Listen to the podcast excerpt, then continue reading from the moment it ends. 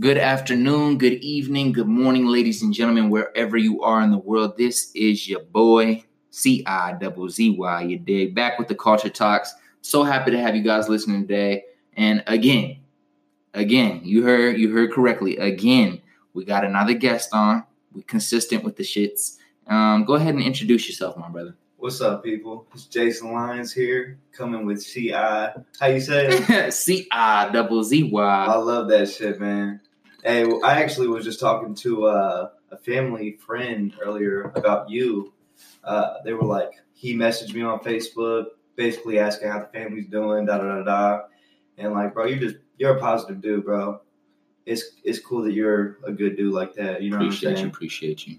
If we need more people like you out here on some real shit. Bless. Yeah, man. I mean, at the end of the day, I just I'm like realizing, bro, we're so young, but if we get ahead of the game, like in terms of mentality, how we treat people, how we go about business, what we learn about Right. finances, jobs, if we get ahead of the game at a young age, like we're gonna be dubbed out when we're older. Like think about there's never like a wrong time to start or anything, but if we like learn how to be kind to people, if we learn how to respect people, if we learn how to um, show love to our peers, even if Yeah. we're not best friends with them or if we haven't talked to them, if we don't talk to them that much. These are all like qualities or like baseline things that are just good human character traits. And if we learn how to master them at like 20 years old or Right. 19 sure, years bro. old or something, it's like, I feel like it's just makes life a little bit better. Well, bro, it's just crazy to think like when I was like 17, the way I would treat people versus now, like on some ego shit, bro. Just like thinking I can't be nice to another male because he'd think I'm a bitch or something like that. Like, bro, it, it don't even make sense. Like, as long as you're good to people, good things are gonna happen, bro. Facts. That's crazy that you brought that up because it's like a thing that needs to talk about. Espe- need needs to be talked about, especially like in the men's like area, like in in our genre of Yeah. uh, of of gender. um, knowing that there's so many genres nowadays, um, but Correct. in our genre of gender, um, like is is toxic masculinity, where we think that we have to behave a certain way or treat people a certain way to be perceived as an alpha. You know what I'm saying? And it's like exactly what you just mentioned right there is something I see so much day to day. Like if I'm like loving and kind to people, like my homie, not really my many of my homies, but some of my homies are like, bro, you soft. Why you always treating people like Right. that? Why you always like They Smiling that, at they- people. that kindness for weakness. exactly, exactly. And it's like, no, that's a strength, my G. Like Mhm. like although my intention is purely just to be kind like i don't Right. have no ulterior mo- motives but at the end of the day if we wanted to jump into that lane too like that gives you leverage as well Mhm. In business and friendships and anything. If you're always treating people with love and respect people only want to do good things for you at the Right. end of the day. So it's like bro if i treat you like that and you appreciate that as being my homie like why can't i treat everyone in the world like that? You, Right. you, you just a human like them. You might be around me more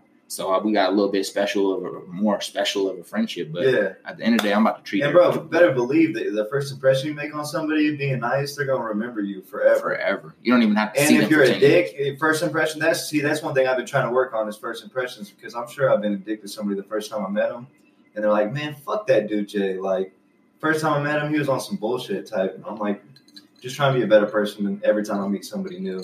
Something I've been trying to work on.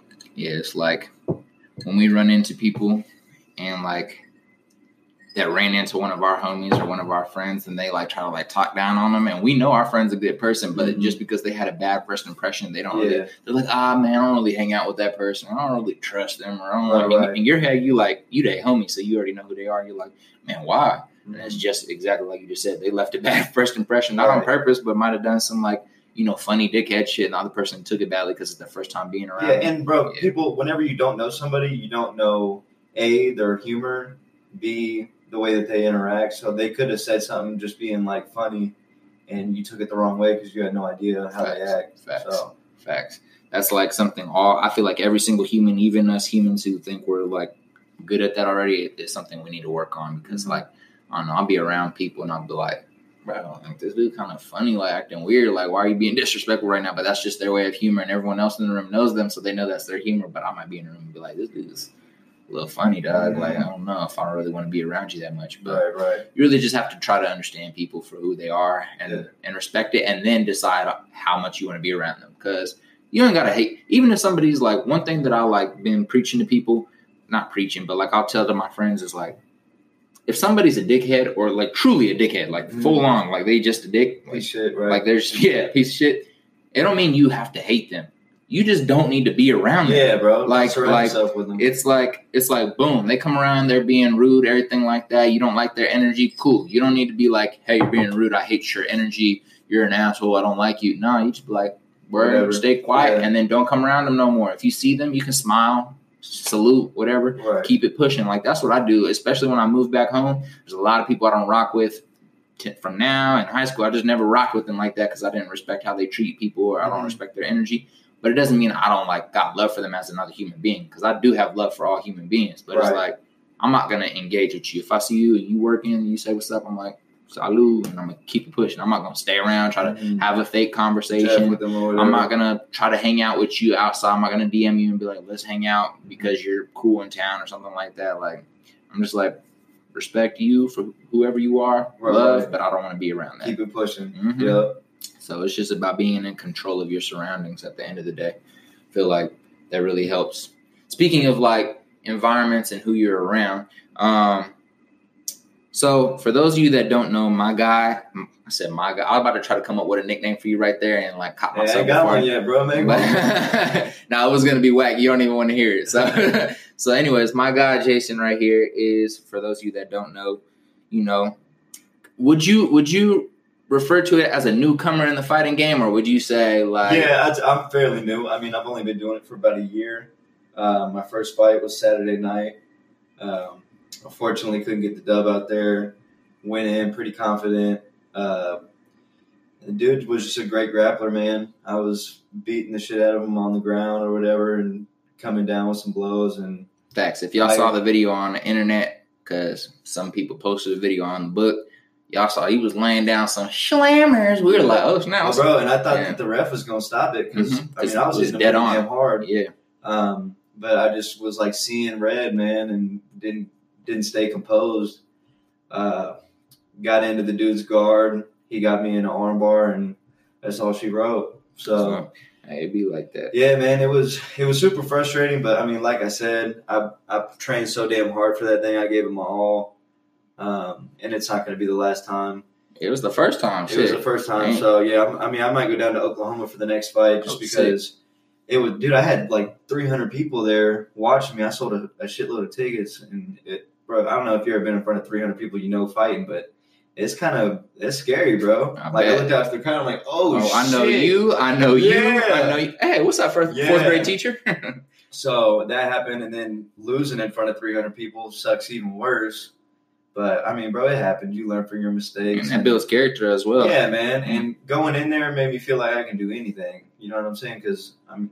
I mean, it takes a lot of balls to get in that motherfucker. I ain't gonna lie. Yeah, bro. And I'm now I'm like just that. like feel like I've always wanted to do stand up and expand my horizon on different things, and I feel like it's given me so much confidence to just do anything. Really. That's You know what I powerful. mean? That's powerful. I think one thing that like points towards is like doing just one thing that scares the shit out of you, and it may not have scared the shit out of you, or maybe it did. No, I don't know, and, but and I feel like I, I would have done a little bit better if it would have. Mhm. Um, I think that I might have not thought my opponent was as good as he was, but you can't ever judge a book by its cover. facts. And dude had been training jujitsu for seven years. I've been a little less than one. You know what I mean? But he was a super cool cat, man. Uh, after the fight, we like talked. We're cutting it up behind uh, backstage or whatever, and I was gonna try to get him a drink, but he lives in St. Joe's, so he had to like dip out. yeah, head on that little nice little Yeah, drive back but home. no, yeah. respect to that dude. William Shepard, he's a dog. Uh, yeah, I think like I think like from the outside looking in, especially non-fighters, it's super easy for us to like judge a book by its cover so Yeah, easily because like you look at somebody's composure, how they carry themselves, you look at everything that has nothing to do with fighting, uh, and use that as like your baseline, and then you know people feed that into the fighter's ear and something, Mhm. especially like. Which is like there's there's a point where it's confidence and then it's kind of just disrespecting the other opponent and like and like right, which I yeah. would never do, bro. That's not what I'm ever about. Like sportsmanship's a big thing to me, Mhm. and I almost like accidentally walked out of the cage, and my coach was like, "Bro, be a good sport." I was like, "Fuck, I'm not even trying to be a Be dickhead dick, and yeah. leave." I just was so frustrated and so much shit going on in my head, almost straight dip before they raised the dude's hand, but went back in, was like, good shit. I mean, yeah, I was upset, but yeah, and that, bro, that pisses me off whenever other fighters will just be talking shit to their opponents. Mhm. Like, if you got beef with somebody before a fight, yeah, I get it. That's different. But yeah. like talking wit on somebody for no fucking reason, yeah, just for cap. What that's what I call capery. Yeah, I don't even call it cap. I just call it capery. Capery, right? That's like when you're doing it for absolutely no reason whatsoever, Yeah. but just to like, just so you look better. I don't know. I guess Right. cloud capri. I don't really know what to call it. That's why I call it capery. Well, and I mean, it's it's weird because you are going out there to basically have a war with somebody, but Mhm. at the same time, it's still a sport. Mhm. So, I mean, So there's a level of sportsmanship that still needs to be there, at least at a baseline. yeah, in, in my opinion, Yeah, of mean, somebody could think way Differently. differently about it, but in my opinion, I think it's it's disrespectful whenever someone's like, "Fuck you, you ain't shit," da, da, da, da, just because they're gonna fight them. It's like, okay, now if that person was talking about your family or something like that, then that's a different story. Which there's this dude named Colby Covington in the UFC that I I hate the dude because he'll be talking about people's wives, like their religion, taking, shit like yeah, that like it out of cheap blows, bro. And the and the thing that makes me the most mad is because the dude doesn't act like that behind the scenes. It's all for the camera, Mm. which That was always my thing. capery, bro. Yeah, exactly. Capery. Capri.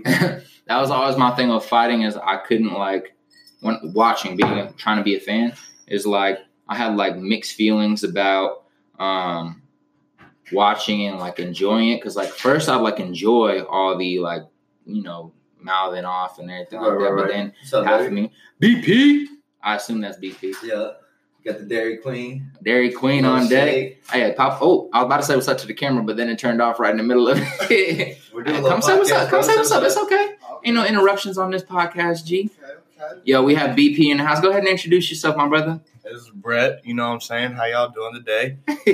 blessings, blessings, yo.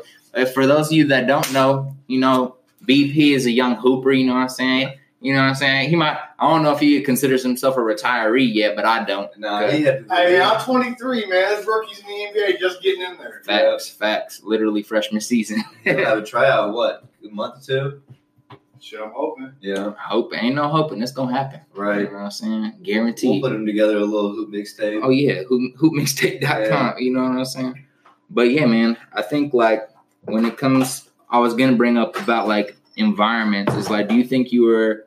How'd you get into fighting? I guess would be my my question. How did Um, you? really it was uh my best friend hunter man he uh invited me to come to the cave one day and this i think this was january or february was the first time i went and uh the first time i went i didn't enjoy myself really um just because uh i don't know man I, it was it fucking sucks fighting does suck which is there's a lot of people that are like bro i'm gonna come up there da da da da. And they a they don't normally and b if they come they come one time because it sucks. Um, but i didn't go to a monday or wednesday class which uh, is with rudy. Rudy bears is my coach.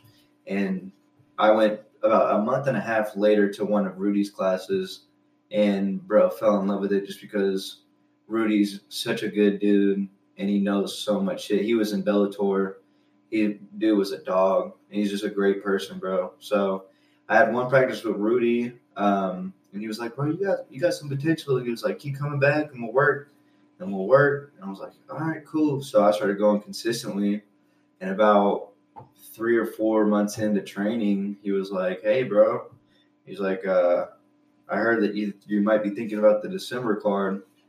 And I was like, "Man, yeah, I'm thinking about it, but I didn't want to say shit about it because this was like July or August, probably whenever this was happening." And I was like, I didn't want to say nothing to you just because I don't want you to feel oppressed, like on me being like, oh, I want to fight, I want to fight. Because, I mean, it's his name, really. It's his gym. So he's putting the fighters on the cards. And he, I don't want him to feel pressured, like, bro, put me on there. And if he doesn't think I'm ready, then he'd feel like a dick because he'd be like, no, you're not ready. He's like, sounds good, bro. Let's do it. He's like, you've been training hard. He's like, you'll be ready. So, uh, bro, I took training pretty serious, though. Um, from I'd say Ju- late June was when I really started training pretty hard, and uh, I decided I wanted to fight at 145, which at the time I was like 180 pounds, bro. Sheesh. So it was kind of tough to cut all that weight off and That stresses me out in my head. yeah, bro. Well, and the crazy thing is, is I made the weight, um, and then that night I weighed in at 144, and that night I weighed 168, bro. Jumped up like 20. Yeah, drank four fucking Pedialytes and ate hella wings at Twin Peaks, and I've been getting my weight up now because I can eat whatever I want. Facts. Yeah. I feel it. Nah, and it's like I think people underestimate the the amount of discipline required to make weight in any Oh. fighting sport. Like Yeah, dude, the it sucks. ridiculousness behind that. Like like, you know, in my head, okay, so for those of you that know or don't know, like I'm a personal trainer, so I like read about this shit all the time and like I care about it. Like when it comes to that part, when it comes to like UFC and things, I don't really watch the sport that much, but I do love watching their behind the scenes training with their coaches and stuff like that. That's the stuff I'm interested in. So, um, it kind of like part. yeah, the exactly. um, so but what's scary to me is just like how much you have to, you guys have to cut or put on in Right. in a specific amount of time, and it's like it's it's it's manageable. It can happen, but like the amount of discipline. I mean, I can I only can like emphasize on that. You gotta, Like, you gotta completely. deep, bro. You honestly. really have to tap in and be so freaking disciplined and not let like little quote unquote what people would call fuck ups and you know with their food or diet at a certain Mhm. time like tear you completely down. I feel like people people like it's easy for I'm sure there's fighters who struggle to make weight because like they'll f up and then their mentality is not completely there yeah, and they're sure, just bro. like boom and everything go down. They they almost made it to their weight and jumped up 25 pounds like randomly because they had a bad week and went got sad or I don't Yeah. know you know Well, the thing about amateur is that technically you don't have to make weight. Uh, like my opponent, he didn't make weight, and I could have chose not to fight him because of it. But it makes it makes you look like shit, man. Like you got to make weight, and because I mean, it just it's like you're weak, bro. Like if you agree, we have a contract that we signed that we have to make a certain weight, and whenever you don't make weight, like I was saying before, it's Rudy's name. Mhm. Like, and he he's strict about people making weight. It's like professionalism. It's, just yeah, bro. It's just it's yeah. being professional, exactly. And I I'm always gonna make weight. I will never miss weight for nothing, bro. So what did you what did did you have any like go to mind you before I asked this question? He's a fighter. He does this for for for he's a fighter. So whatever I get right here as an answer, like you general population folks that are just day to day trying to lose weight, you know, do some more investigation. Don't just take what he says and run with it for yourself because everybody's different. But in terms of like diet and food, is there a specific thing that you did to like that helped you make weight? Right. Okay. So for people that think lose getting to 144, that was for only 12 hours. You'll never be able Twelve to- hours. and it was all water weight. So, but I did cut down to about. So I was in about four weeks out. I was about at like 165 ish, um, and then I just started dieting, dieting really heavy to get to about like 155, 154. Um, just cutting out uh, most of my carbs and like no games with anything like a lot of egg whites, um, smoothies. I'm sure I woke up Brett like 30 times 30 times in the past month with the fucking smoothie.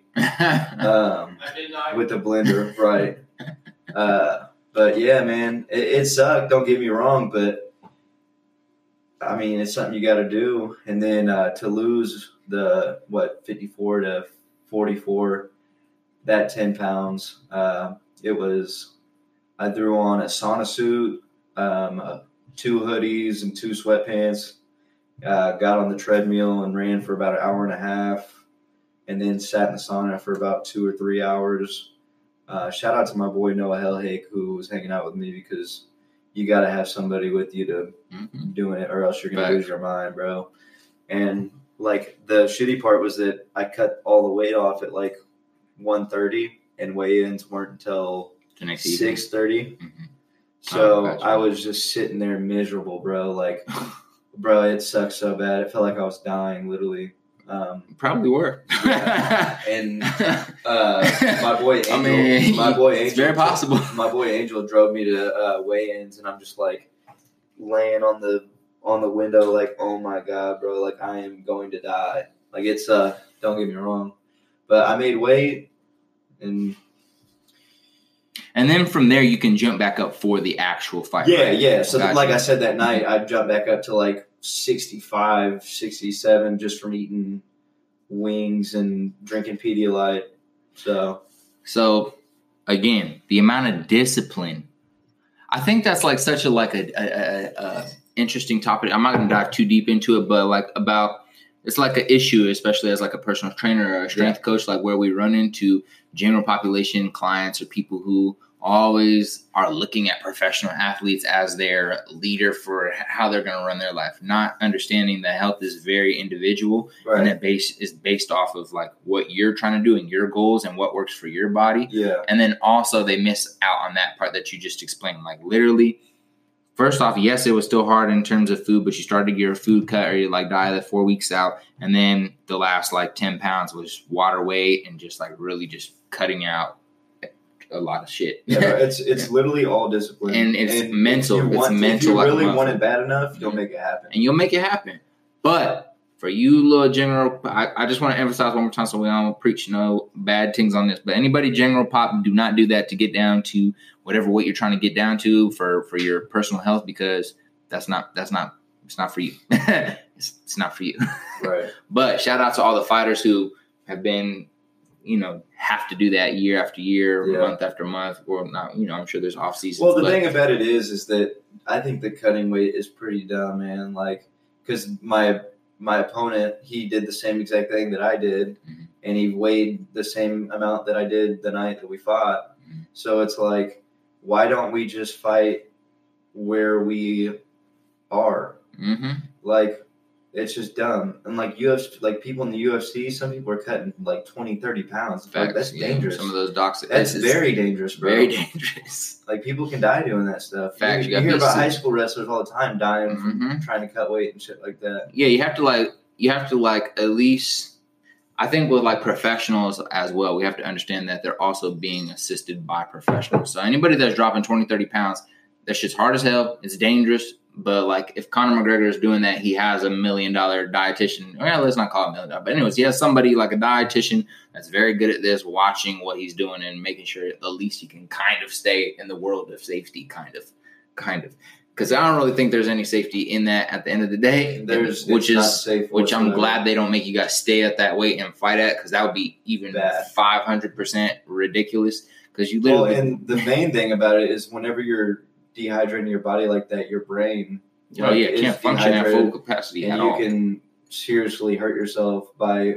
I mean, bro, when you get hit in the head, your brain is rattling around in there. I know. I used to watch this. Do you remember that show, uh, Sports Science? Yeah, Bro, that, That show shit was, hard. Yeah, that shit was I ain't gonna lie. That show, hell yeah. that show was hard, but I remember watching it when I was younger. They were talking about the amount of force and how much your brain's going back Yeah. for when you get hit with one shot by. I think they had a who was the who was the the funny like shit talking black. My there's a lot of them. No disrespect to my culture, I love y'all. But anyways, um, like Rampage Jackson. There we go. They had Rampage Jackson on the show. And like they were doing, like he punched a dummy, and they were like, "Your brain would be going thousand miles back." Yeah. I'm like, "Damn, thousand miles per hour, smacking the back of my forehead." he was a, he hit hard, bro. There But that's it. That's the thing about it is I, I argue with people a lot that I, in my opinion, I think the boxing is more dangerous than MMA, just because you, you have like 500 little blows to the head throughout the fight. Like, bro, do you know how much your brain is literally getting thrown around in your head in a, in a boxing match? if you with just go like MMA this, like you're at a rock show, you probably you know shit up. Yeah, bro. You'll have a headache after. That's for a reason. And MMA, it's shorter rounds, less rounds, and once you, if you get hit and you're getting rocked, like it's over, bro. The mm-hmm. ref, like, no, this is done. That's why people. It kind of annoys me whenever people are like, "Oh, that's a savage sport," da da da da da, and it's like you just don't. You're not educated. This this is a art, bro. Like, there's a million different things that can happen, and these refs are trained to keep us safe, bro. Now, if they were just throwing two motherfuckers in there without a ref and whoever walks out alive, Yeah. Yeah, bro. That, that'd that that that is literally yeah. There's a difference between gladiator fighting and like Yeah. from the 500 BC and UFC, and people try to make that comparison as if they're similar all the time. And yeah, so I feel Well, and dude, man. there's been like three boxers this year that have died from. Mhm. facts I- from yeah, fights. I, I saw. I, And yeah, to my knowledge, there's no people in MMA that have died. None. yeah. Professionally, I don't. I haven't heard of anything. I mean, I haven't seen anything in the news. I'm sure they would post it amateur things Yeah. as well. So I haven't seen anything, but I definitely saw two, three. But facts, yeah, you know they blow that shit up to scare oh, people. Oh yeah, on purpose. Yeah, so for sure, man. That's just crazy, bro.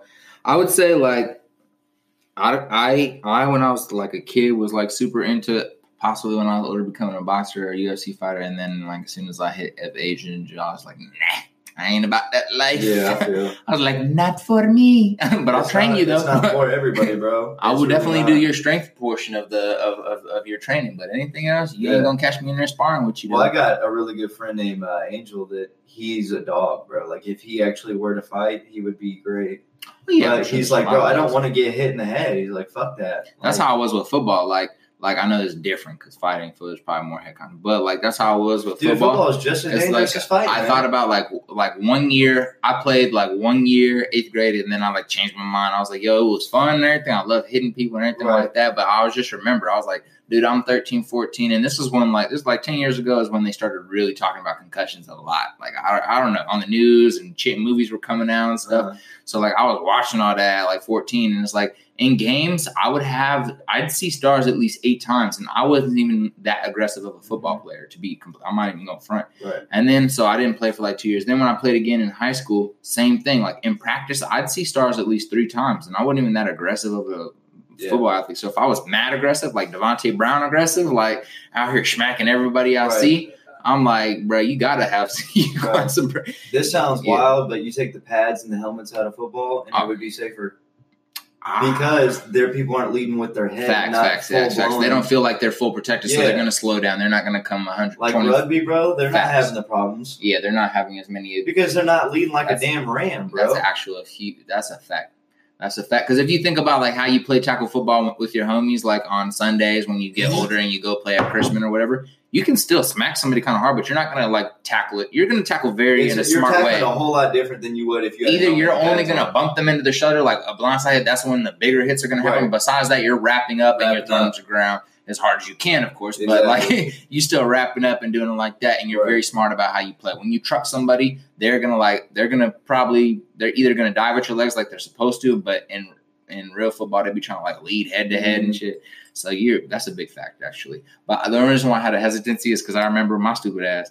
I used to like you know how everybody used to wear uh the little Under Armour pads under their pads. You know what I'm talking about? The Under yeah, Armour yeah, yeah. Under The Armour body armor or the- whatever. There we go. The body armor under their pads. Even NBA basketball players wear it too. I never understood that. But Okay. anyways, like in football, they used to wear that. I used to do it like I'm not like not in no badassery way. I just didn't have any money to buy anything like that. Right, And I didn't want to wear white tees because it used to leave rashes. So I I would go with just my skin, my skin, then the pads like that. Oh my god! After my senior season, my shoulders for at least six months, I couldn't go above like right here What? and I couldn't go above right here just because the constant contact, like skin, like it was basically pads shoulder to shoulder bone, like over and over in the muscle. Oh hell! Oh no. my god, I couldn't do like this. It would hurt so bad for at least six to seven months. Finally, it like kind of healed. I don't know if it was from me lifting or what it was, Right. but eventually it, it went away and it doesn't bother me anymore at all. But I know the six, seven months after football season, like so, like I didn't even play the full football season because I was a bitch and I quit. So, hey, all quitters, you're a bitch. But anyways, but I love y'all. Anyways, um, so like, yeah, man, I like quit like three games before season's over, and then for the rest of the entire, I graduated that semester in December. I stopped playing football in like beginning of October. My shoulders hurt until like May or June. I was in like California, just in pain. I was just like, shit was painful, but Yeah, you uh, you lived in California like three separate times, Oh, right? I go out there so many times, so many times, man. It's ridiculous. I've basically like five different times. I went out 2014, like December, like as soon as I graduated that semester. Then I stayed out there until like August or September 2015, and then I came back because whatever issues. So Yeah. then I came back, then I left again in like 2016. Came back 2017 after Ernesto died And then from from there, from 2017 until like summer 2018, and then I left again and I stayed out there for a whole entire year and I came back like two months ago. If you guys are enjoying this podcast, like, comment, review. I'm laughing because I told them this was going to happen, but we're about to go on a break. I hope you guys are enjoying it so far. Um, sending love y'all way, and we will be back in just a moment. All right, ladies and gentlemen. So we are back from our break. You know, we had to get a little sip, sip, chop it up about you know people who lack a little bit of brain function, and um, you know, get back on a podcast. So Yeah. we here, bro. So I want to jump into some of the questions I have lined up for you. So we can do a rapid fire. You can answer in depth, or you can just answer fast. It doesn't really matter. We can just we're just you know these are just conversation stimulators and some things Mhm. I want to know about you. So, um, in terms of fighting, what's your favorite striker submission that you like to use in fights or in practice? My favorite submission. Um, there's this choke called the Ezekiel choke. Basically, put your arm behind the motherfucker's neck, then you grab your forearm, and basically you're cutting off circulation to their neck.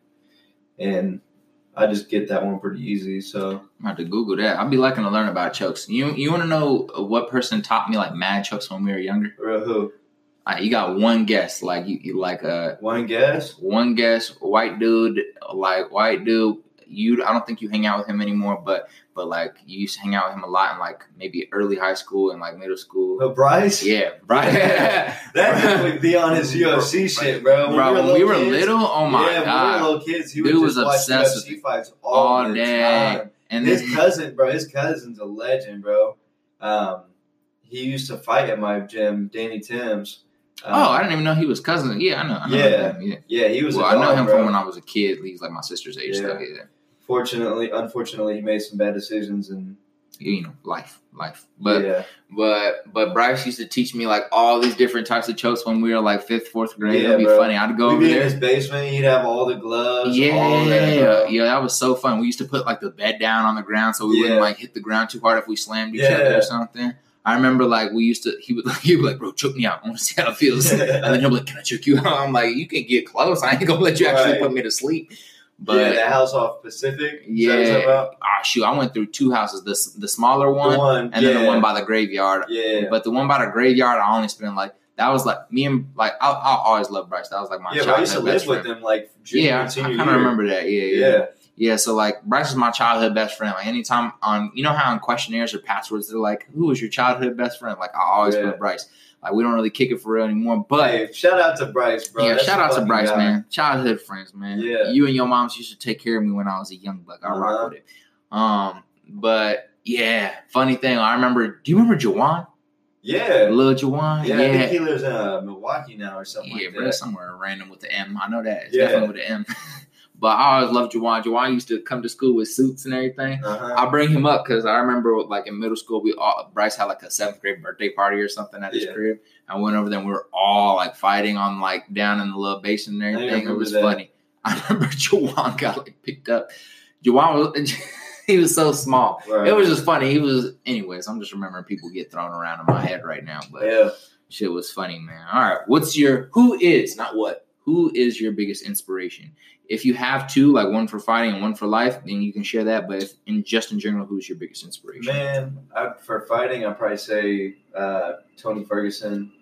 Um, dude just works his ass off.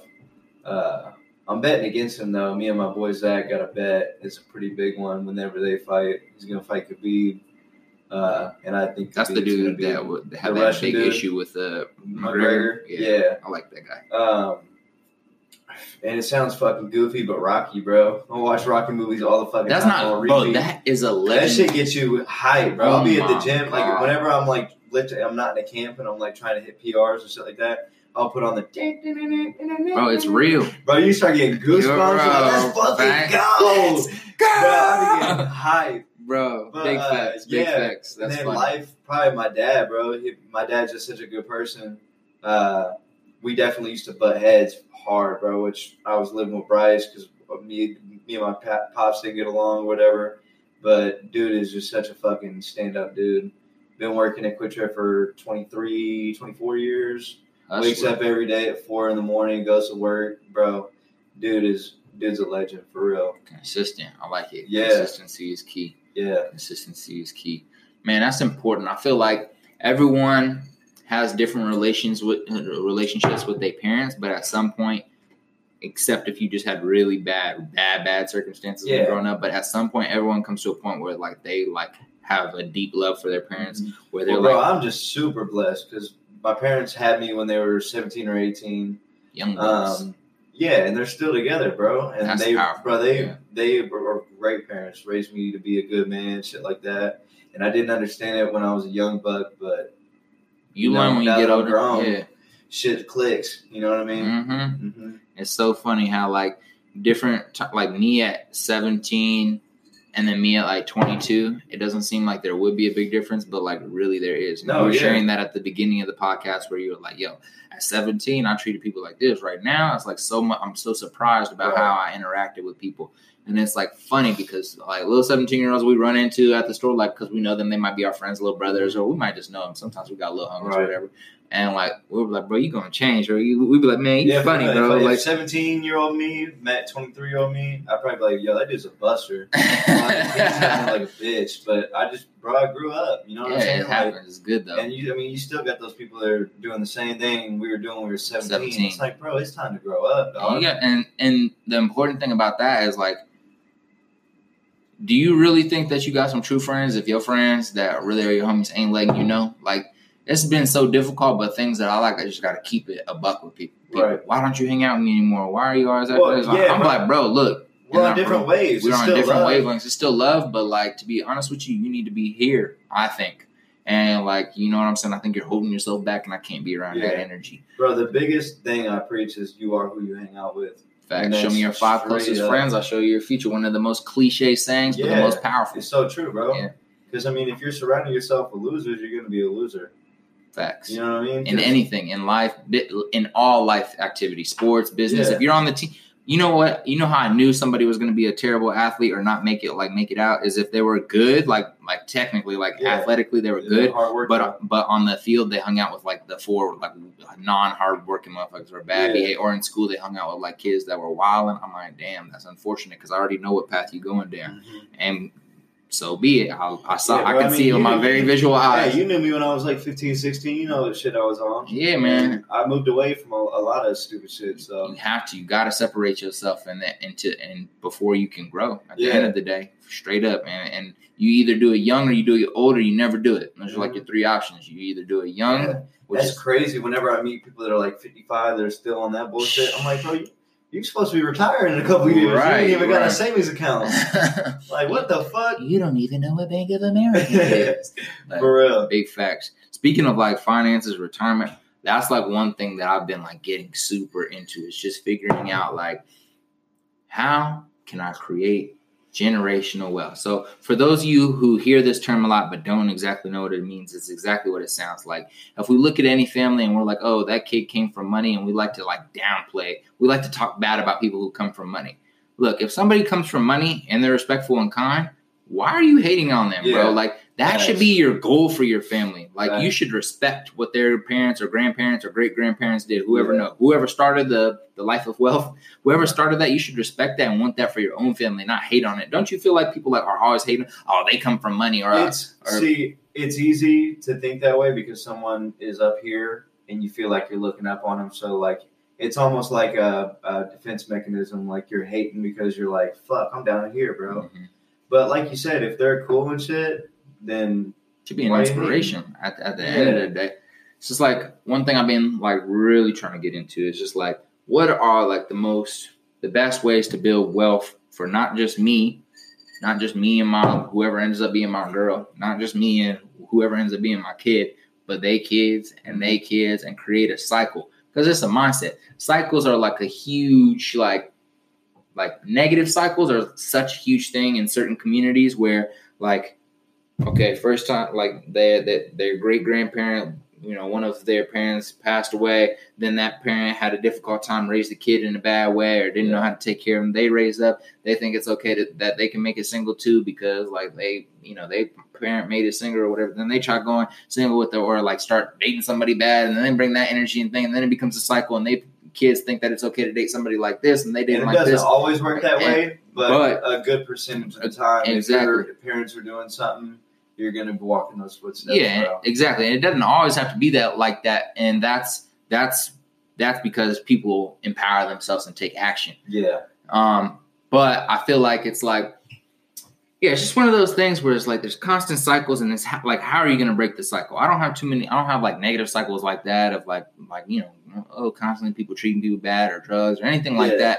But in terms of like wealth and like being good with money and building like you know setting my next the next family up for fel- for success. yeah, I feel like that hasn't happened in my family like cycle so far. So It's just like I want to change the narrative and be able to make sure my great grandkids is good and build something so they don't have to rely on nobody else, right. and then they can expand upon expand upon expand expand expand. I don't know the correct vocabulary word, but you know if they have a business that they can work at when they 17 that we own as a family and then they build wealth through working through our business our family business and they start their own business Yeah, to you know so they can be independent and they build that for their grandkids and then you know it just go like that constantly and constantly next thing you know it's 2091 or maybe later say 3000 3001 or whatever right, right. and my great great great grandkids is living good because i started to have it now in 2020 you know what i'm saying yeah. so i feel like Well, bro, if you work hard, you're gonna do okay. Oh, yeah. Especially with our generation of people, man.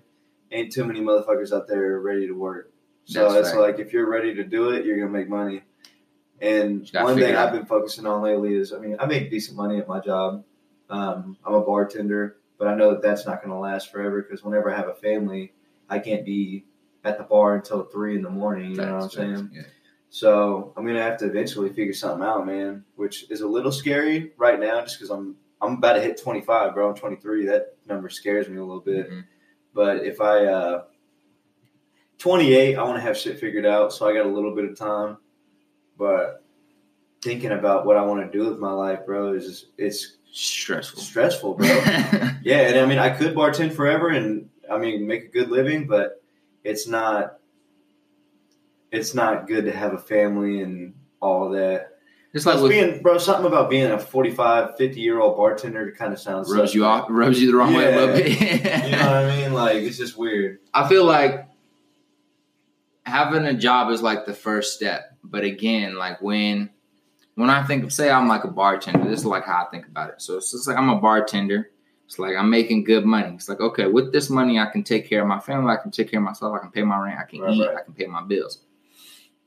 But what more like what more can I do? So it's like, okay, I can also, like we were talking about earlier, like get into real estate investing. So if I have, you know, a little, you know, I'm doing well with my money. I work a couple extra overtimes. I use it smartly. I'm not spending it wild now. I might be able to save up five thousand by the end of the year, right? Mm-hmm.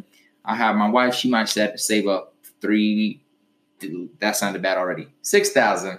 I'm just shout out to all you women. I wasn't about to try to put you lower than me as, but my bad. you see, I was about to. You, heard what I was about to say. I said five thousand, and then my wife made three thousand. That was about to sound bad. with this sexist podcast, bro.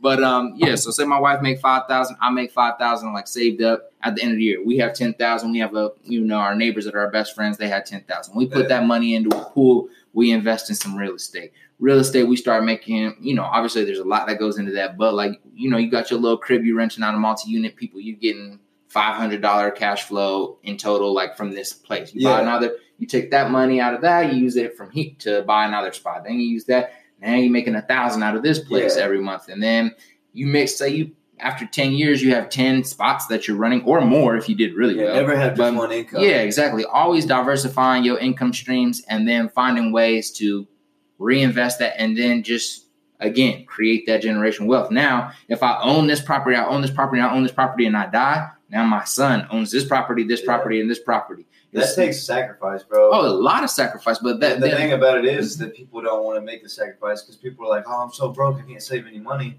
It's crazy how much money you think like you don't realize you can save. Like, that's dude, something I realized so recently. I mean, just because I've been training so much lately that I don't do nothing, bro. I come home, make my little eggs, and wa- and play the game, bro. And before I was getting like a bunch of tattoos and gambling, I was broke, bro.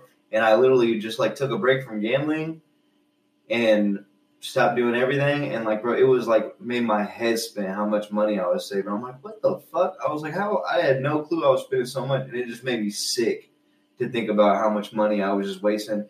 And then after that, I stopped eating out as much because, bro, I was eating out for every meal basically, like, and that shit adds up. Because I mean, Real I'm a bartender, bro. I tip people, you know. Facts. So it's like I spend 25 bucks per meal three times a day. That's 75 bucks. and you don't even notice it because You don't you feel like you got it, bread. Yeah, yeah, yeah. And you're like, I gotta eat. So yeah, so you so you so you Go to the level that playing field because in people your go to the grocery store. That goes a hundred bucks goes a long way. a long way, store. especially if you Shout single. out Aldi's. Shout out to Aldi's and, Yeah, and especially especially if you single, my G, you don't have to take care of no kid or your like anybody else in your family, yeah, and you by yourself and you're broke. right. I can't talk because I'm broke, but but that's also my choice because I've decided that I didn't want to work a job the past couple months because I wanted to try to figure out some other stuff. But Yeah. you know, I'm gonna get on that. But again, like if you Well, it's not like you haven't been doing. oh yeah, no, no. I mean, I'm busy. I'm doing Right. my thing, trying to grow. But at the same time, like if you're single and you got some, you can save some bread, my G. Oh yeah. If you're going, if you're living in an apartment that costs two thousand dollars a month, if you're living at One Light downtown, just because you're happy that you have some bread, and you're like, now I don't have that much bread, move back to Independence. Get like I understand certain people's mindsets and everything. You don't want to be back in the same space you grew up in, but if you're really tripping about your money, move back to a place that costs eight hundred a month for a rent. Get a roommate that can take the other thousand. Yeah. Bring somebody in to stay on the couch to take three hundred dollars off. Right, You know what I'm saying? Figure it out. If you keep eating out every day, go to Aldi's, buy food. Instead of spending hundred dollars in four days on going out to eat and then buying seventy five dollars of groceries to eat the next three days, so Right. now you spend one hundred seventy five. Just spend a hundred for the week and eat. You know Yeah. what I'm saying? Like there's so many different ways we can save money and level up in terms of like building our capital so that we can invest in other things. But we really just have to focus on it. At the end of the day, it's like again, sacrifice and making the Bro, Mm. that's why, like, I mean, people that come from other countries here, they Oh. excel because fast. they are like, oh, it's this easy here to start a business and do all this shit, bro. They, they kill it They kill it because they come from a place that they're not as fortunate as where there's not opportunities like that. Yeah, hmm and it's we just take shit for granted, bro. Like, and we and really we can't blame we can't I can't blame anybody for that, but you do have to realize that and switch it up. Mhm. So it's like there I I don't see a fault in that happening or you having that mindset, but I do see a fault of you sticking to that mindset because I understand you grow up in a certain situation, that's all you know. So you're not like over here thinking like, oh, that in certain countries that just because you, you come from this village, you come from here, or because the the the uh, government or the the climate or the financial climate in your country is not popping, you can't start a business. Like you actually can't. Like you know what I'm saying? Mhm. Like we're in America. I post this on Instagram. Growing up in America, like provides so many opportunities that other places in the world. I wish I could just pull it up right now. Maybe I'll say it later. But yeah, it basically just provides you with so many opportunities that other people don't have. So it's like Yeah. you can be poor in America, but you still have the opportunity to get out of that. Whereas in another country, like in Tanzania, I have brothers and I have I just have a sister that just moved to America now, and one of her things that she says to me every day that I talk to her, I'm like, "Do you like America? Or how are you feeling here?" Because she's only, she hasn't even been here for a year yet, so I want to check and make sure my sister's Right, good. right. So I'm like, "How do you like America?" She's like, "I'm just so happy to be working because there's no jobs in Africa. Well, in Tanzania, Mhm. there's no jobs. Like you can go to school, you can go to college, and still really not have any jobs to work. Or Right. the job you get is only paying you like three dollars. You know what I'm saying? A day or something Uh-huh. like that. And that's a reality.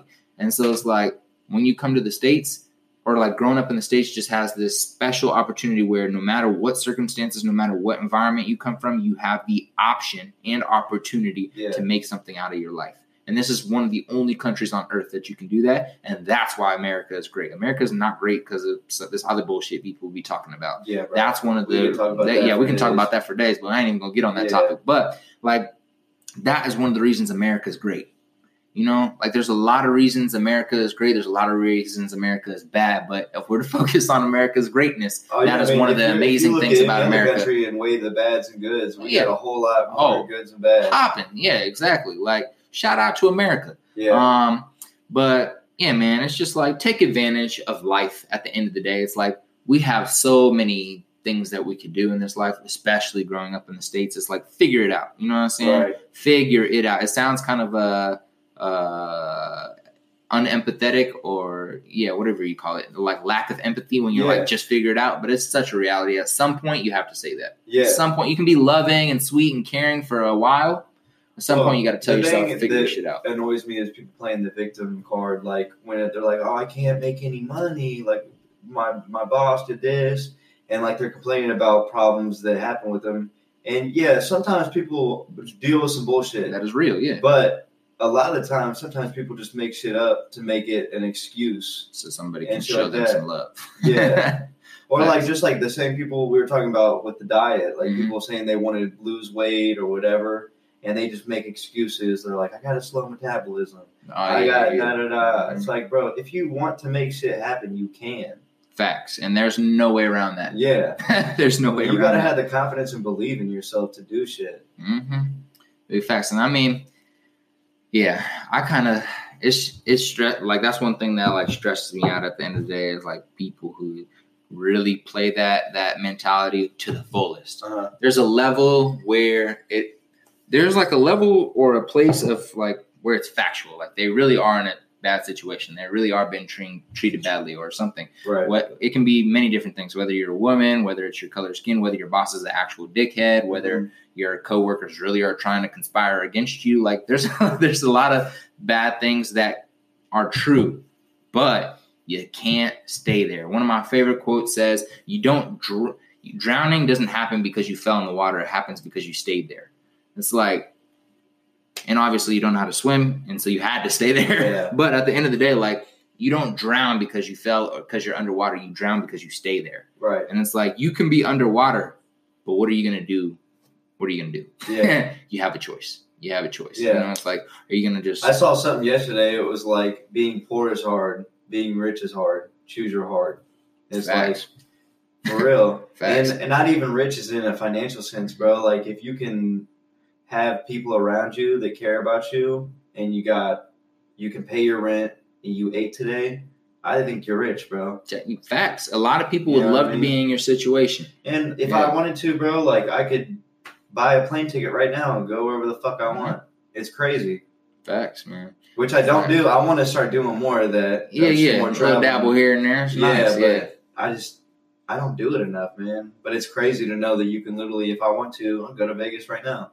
Facts and like the the at the end of the day, you have to like really just evaluate what your like core values in life are. What do you want to experience? What do you really care about? Like, Mhm. are you an uh, experience based person? Are you a money based person? Are you a family love based person? Yeah. Some people are happy working like what in my head is like a, in my head it could be a dead end job. In somebody else's head, they're fine with that dead end job, or whether they They're raise money because they can afford everything. They're grateful for what they afford. They can take care of the family, and they have love around them, so they're happy. Right. And if you are happy, happiness is the the the definition of being rich. yeah. At the end of the day, if you are a fully There's a lot of rich, financially rich people that are sad. sad as as bro. Me and um the last podcast guest we were talking about this. Like, think about we can name like so many people, but I'm gonna name two right off bat who everyone probably thought were the happiest people on earth and were really rich. Anthony Bourdain, who, if you don't know who he is, he used to travel the world to thousands of different beautiful countries and places to try different foods and make like shows about it. Like imagine eating so many different types of food that's Dave Chappelle just had a skit about it. Right. And Dave Chappelle just had a skit about it. And it's like, bro, we would never think that person's unhappy. That nigga, that man was, that man was unhappy. He took Right. his own life. And who else can we talk? Uh, I feel bad for forgetting his name, but who played Bionic Man or who played uh, Mrs. Doubtfire? Really sweet Uh, dude. Robin Williams. Robin Williams, one of the nicest, at least visually, when you look on TV, one of the nicest, sweetest souls, Right. great actor. Everyone loved him. He was not happy. Uh-uh. Like this just show these are two direct examples. There's millions of Yeah. examples of rich people that have taken their lives or are depressed or that will never take their life because they don't believe in that but are still depressed and Right. super You depressed. just Like don't know, bro. you just don't know. So you really have to value happiness not from a standpoint of wealth, but like really just evaluate what Oh, happi- at the end of the day, evaluate what happiness means to you. Yeah. Have you seen the statistics between uh, male and female suicides? Mm. I think it's something ridiculous. It's like for every twenty something dudes to kill himself, only one female does. Mm. That's crazy to me, bro.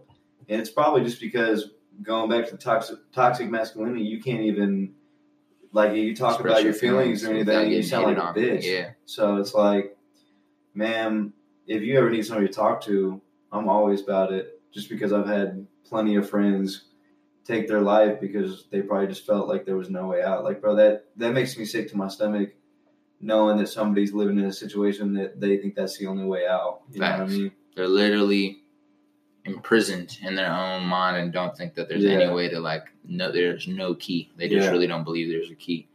Yeah, man, that's really that's really powerful. And like also shit. Facts on both sides. Y'all can hit up y'all can hit up Jason Lyons, y'all can hit up Collis. If y'all have any of us on social media, if y'all ever need somebody to talk to, reach out. And not that this is the focus of that, but for those of you who don't want to be that person, you should try to be that person. Try to be that person who people feel comfortable reaching out to. And if not for them, which it should always be for them, in my humble opinion, but if not for them, I promise you, I promise you, when you serve another human being, you will feel great.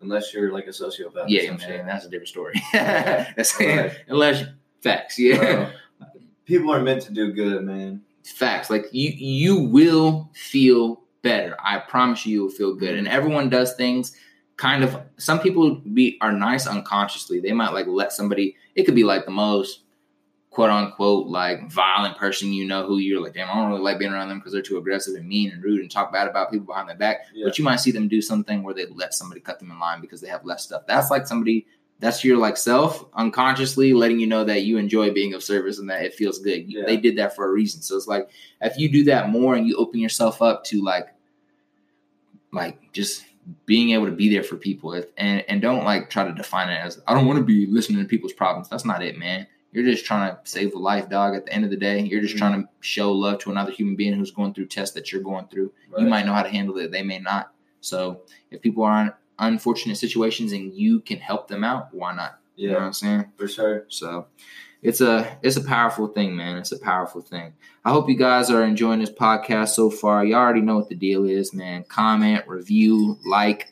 The only way for this podcast to grow, grow is if you leave a review. If you're listening to this on Apple Podcasts, it's so easy to leave a review. All you got to do is press the amount of stars you felt five, four, three, two, one. I know it ain't a one because I am not your son. And I had to make that rhyme. So I don't know why. It's just kind of fun. And sometimes I go dumb. So, anyways, we'll stop there.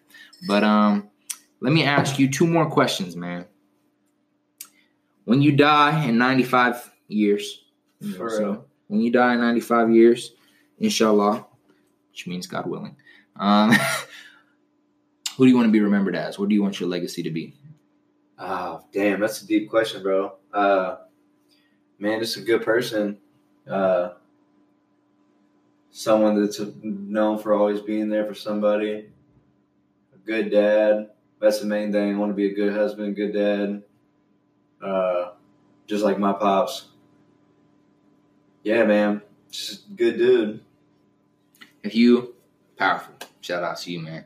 Especially about the husband and kids part because people underestimate the importance of the family unit in Oh, terms very of important. in terms of like even outside of them, but to society. Well, Like, bro, yes, like having- that's important to me. Is Mhm. I'm sending, if I have three kids, three people into society, and they better act right.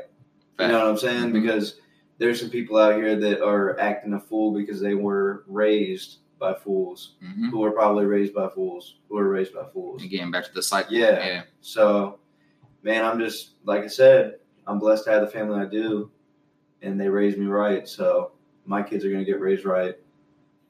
You have one sentence that you're gonna write down on a piece of paper that your great great great grandkids are gonna read. It's a piece of advice. What is it gonna be? Shit. Follow your dreams. And with that, ladies and gentlemen, thank y'all for tapping in today with Collis Stutzer and Jason Lyons. And man, we just appreciate y'all listening, man. At the end of the day, it's love. Leave your social media. Uh, if you if you know when your next fight is, or if you know if you want people to come train or something, just leave some Yeah. leave some you know somewhere for people to find you, man. I uh real Jason Lyons on Twitter. Uh, I think it's Jaybird underscore thirteen nine on Instagram. Uh, April will be my next fight. I think not for sure. Uh, might fight in February. Don't know yet. Kind of want to take the winter off to eat and drink as much alcohol as I can. So yeah, vibes, vibes. With that being said, go follow him, and then you won't even have to worry about missing his next fight because it will be posted on all social media platforms when that time comes. And yes, sir, man, I Appreciate appreciate you, your time, man. yeah. Bless.